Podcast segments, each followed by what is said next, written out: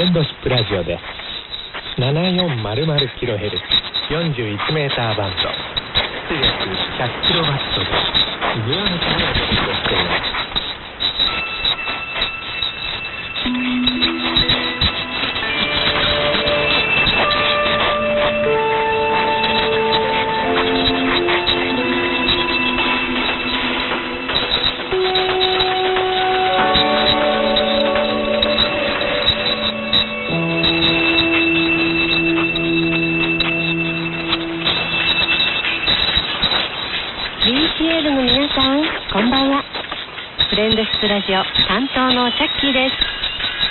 ラジオ友達の番組ンの谷です今夜のあなたの受信状態はいかがでしょうか？それでは今夜の1曲目です。ポイントオブグレースで When Love Comes Down をお届けしました。グレード4 4人グループのこのポイントオブグレイスは CCM コンテンポラリークリスチャンミュージックという音楽ジャンルで活躍中です。すかさず検索をかけておられる方も多いかもしれませんね。そうですね。さてキリスト教の暦アドベント最高節の第2週に入りました。前回番組で申し上げましたようにクリスマスまでの期間この番組も毎週テーマを設定してお届けしますキリスト教会のアドベントランスの2本目のキャンドルが点灯されましたね。谷さん、はい、2本目のキャンドルの名前は何でしょうか？そうですね。2本目は天使のキャンドルと呼ばれております。平和を意味しております。ということで今週のテーマは平和です。はいよく誤解されてしまうんですけれどもキリスト教の言う平和また聖書の言っている平和というものはですねいわゆる戦争反対とか反戦平和とかラブピースみたいなノリの平和活動や政治活動を指しているのではありません。そうしたことはキリスト者にとって追い求めるべき最優先のことではないんです。まず何よりも大切なことは自分自身の心のありよう自分自身の魂の平安平和さらに言葉を進めるなら自分と神と呼ばれる大いなる存在との関係性における平和平安が最優先課題であるということなんですね。そこの辺りを深く考える機会としてクリスマスやイースターというキリスト教の暦を過ごされるようにとこの番組では繰り返しお勧めしている次第です。キャキーさんはい。気持ちがすさんだ人っておられますよね。そうですね。私も経験があります。はい。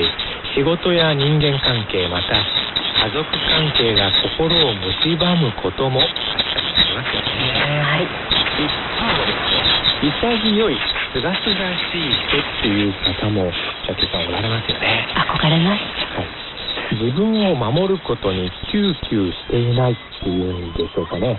自分に執着していない人。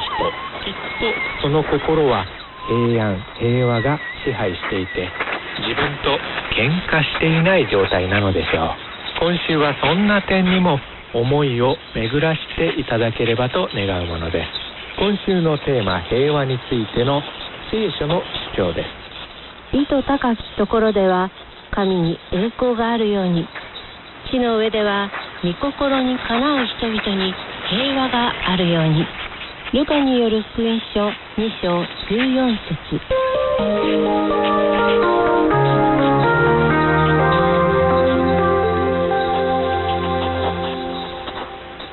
さて今週のホームページと EQSL 画像はラジオネームデブータマン515さんご提供。自作 KTWR 日本語放送フレンドシップラジオ専用 7MHz 41メーターバンド専用受信機。長いですね。長いですね。この画像を掲載しようさせていただきますこの番組受信のために専用機として自作なさったということでですね受信状態も上々なご様子です10月9日番組の受信状態ですこの時はまだ 9975kHz でしたね。そうですね。自作真空管 6BD6 再生式ラジオと10メートル高10メートルロングワイヤーアンテナをご使用になられて進歩評価で44433とのことでした。今日の受信状態は、ええー、上等さかっことても良好の意味ですかっこ閉じ。渾身もノイズも少なくて十分に番組を楽しんで聞けました。ここでご報告があります。10月13日木曜日に 7MHz41m バンド専用受信機が完成しました。午後9時頃から受信テストをしてみると、この受信機は結構使えます。はい。そこで 7400kHz KTWR 日本語放送フレンドシップラジオの専用受信機に決めました。10月30日の放送はこのラジオで聞くからね。写真送るさね。アニさん、ジャッキーさん、またやさいとお寄せくださいました。はい。デブータ番515さん、どうもありがとうございました。どうもありがとうございました。受信機を真空管で自作されることもすごいことですが、ですよね。この番組の専用受信機を作ろうという心意気がなんとも嬉しいことじゃありませんか。えー、私なんかはこの分野全く増えてなのでね、自作される方はすごいよなと素直に拍手しちゃいますよね。その後ですね、デブータマン515さんからは、新たに自作真空管短波コンバータープラス自作プリセレクタープラスラジカセ AM チューナーという構成でこの番組のご聴取ご報告もお送りくださっておられます11月13日番組の受信状態はその構成と10メートル高10メートルロングワイヤーアンテナをご使用になられて進歩評価で45444から35322ということでしたけれども、お便りを少しお読みしますね。1960年から70年代に流行ったこのような組み合わせで海外放送を聞いており、外部 BFO 自作テストオシレーター使用括弧閉じを取り付けると、アマチュア無線 CW や SSB も聞くことができます。今の時代になぜ超レトロな受信機セットを使っているのかと言いますとラジオ少年時代1970年から73年頃にやり残したたくさんの宿題を思い出しながらラジオを作りそして夢ですけれども60歳までに自作機でアマチュア無線局を開局したいからなのです。勉強する内容はとても多くて大変ですが少しずつ理屈かっこ理論を理解しながら制作かっこ実践することをとても楽しく感じております。お二人はラジオの自作の経験はありますか？それからリスナーさんの自作ラジオの体験談も聞きたいですね。ではまたやーさい。とのことでした。いつものことで恐縮なんですが、はいはい、私はお便りの内容の言葉が宙を舞っているような状態でしたね。まあねでも私もねそれがどんなものなのか瞬時にイメージできないところがですねまあ立派な私もど素人と言えるでしょうかね。はい。でもね私ね中学校の技術課程の時間に一石ラジオっていうね石が一つの AM だけのラジオを作ったことあるんですけどね、えー、でもねその時も何点か部品が余っててですね それでもまあ音が出たからいいや程度でしたからね。自作なんてもう夢にも出てきませんよ。夢といえばデブータマン515さんは素敵な夢をお持ちでいらっしゃいますね。そうですよね。自作機でアマチュア無線局を開局したいと素晴らしいことですよね。でもきっとデブータマン515さんなら夢を形になさることでしょうね、ね、楽しみに応援させていただきたいと思います。BCL ラジオ友達の皆さんの中にも自作派や自作好きな方がおられることですよね。ねぜひ皆さんのそんな自慢話もお聞かせください。今週の返信と EQSL の発行は金曜日からとなります。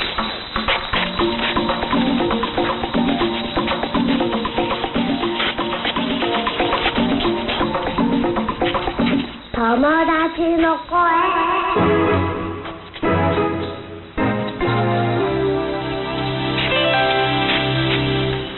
今夜は4名の新しい BCL ラジオ友達をご紹介させていただきます最初に歓迎のご挨拶を申し上げましょう。皆さんもどうぞご唱和ください。それではせーの。BCL ラジオ友達の番組にようこそ。最初の方はラジオネームセニーザさんです。11月13日番組の受信状態はソニー ICF の 6800A とアペックスラジオ 303WA の2をご使用になられて店舗評価で44444から22322とのことでした。聞き始めた時は良好に受信できていましたが21時35分頃から 7410kHz の局が強力に渾身を始め聴取困難な状況になりました。21時40分頃から少し持ち直しましたが渾身は強く仕方なく 7399kHz に受信周波数を飛ばして聴取しました。局の信号は強いのですが渾身曲もかなり強力でフェーディングの状況で持ち直したり全く聞き取れなかったり番組終了までそんな状況でした。とお寄せくださいました、はい。セニーザさんどうもありがとうございました。どうもありがとうございました。セニーザさんのお名前ウクレレでも弾かれておられるのかな？ウクレレのメーカーにセニーザってありますよね。はい。11月13日の受信状態とても厳しかったようですね。地域差や受信環境でかなり開きがあった週だったと思うんですけれども。セニーザさんその後いかがでしょうか？次の方は福島県福島市の佐々木さんです。11月13日番組の受信状態は SDR プレイ社製 RSP1 とシールド型ループアンテナをご使用になられて進歩評価で45444から45333とのことでした。107回目の放送お疲れ様でした。お恥ずかしい話ですがアナログ放送が復活してから初めての報告となります。この報告を送るきっかけとなりましたのが私が主催するホームページ上のチャットです。KTWR を聞きながらチャットしませんか？との呼びかけをしてくださった方がおりチャットをしながら聞いていてせっかくなのでみんなで受信報告書を送りましょうということになりました。参加者8人と少人数でしたがフレンドシップラジオを聞きながら全国の BCL と会話ができたことは嬉しい限りです。日曜の夜の楽しみが増えました。夏メロがツボにはまる世代がほとんどでしたが高校生リスナーも参加されびっくりです。フレンドシップラジオは幅広い世代に支持されているということです。これからも楽しい番組をよろしくお願いします。とお寄せくださいました。はい。佐々木さんどうもありがとうございました。どうもありがとうございました。BCL インフォメーション .net というホームページを運営されているのがこの佐々木さんなんですけれどもあの関山飛鳥さんがですね仕 掛け人の新しい企画のようですね。私はチャットはやりませんが、うん。他の日本語放送の時にも皆さんでチャットされておられるのでしょうか？どうなんでしょうね。まああの佐々木さんの最初の動機とか初めのご好意が育まれていくといい感じのね。チャット自体は特に何も懸念は感じておりませんけれどもあんまりね勢い余ってこの番組への愚痴り大会とかね要求みたいなものが出てくると、まあ、そうでなくても忙しいのに余計な仕事が増えることになるわけですから、えー番組としてもそして他の BCL ラジオ友達としてもですねきっと迷惑することになるかもしれませんね、まあ、その辺のあたりちょっと気をつけていただければと思います。お願いします、このラジオ番組は個人でまったりご聴取されることを大前提に制作しておりますのでその辺のご理解がねいただけると助かるかなというふうに思います。次の方は東京都の飯島さんです。初めてのメール今回はお便りのみです。こんばんは。いつも楽しい放送をありがとうございます。11月20日の放送は途中の21時35分あたりから受信しましたが廃止になったはずの船舶気象通報が流れておりしかも途中で紹介アナウンスが流れる様子もなく延々と録音が流されているのでアマチュア無線局がいたずらをしているのかと戸惑いました。昔から7メガヘルツ帯では生無線局がいたずらで歌謡曲や昔の日本語放送の録音を流したりすることがあるのです。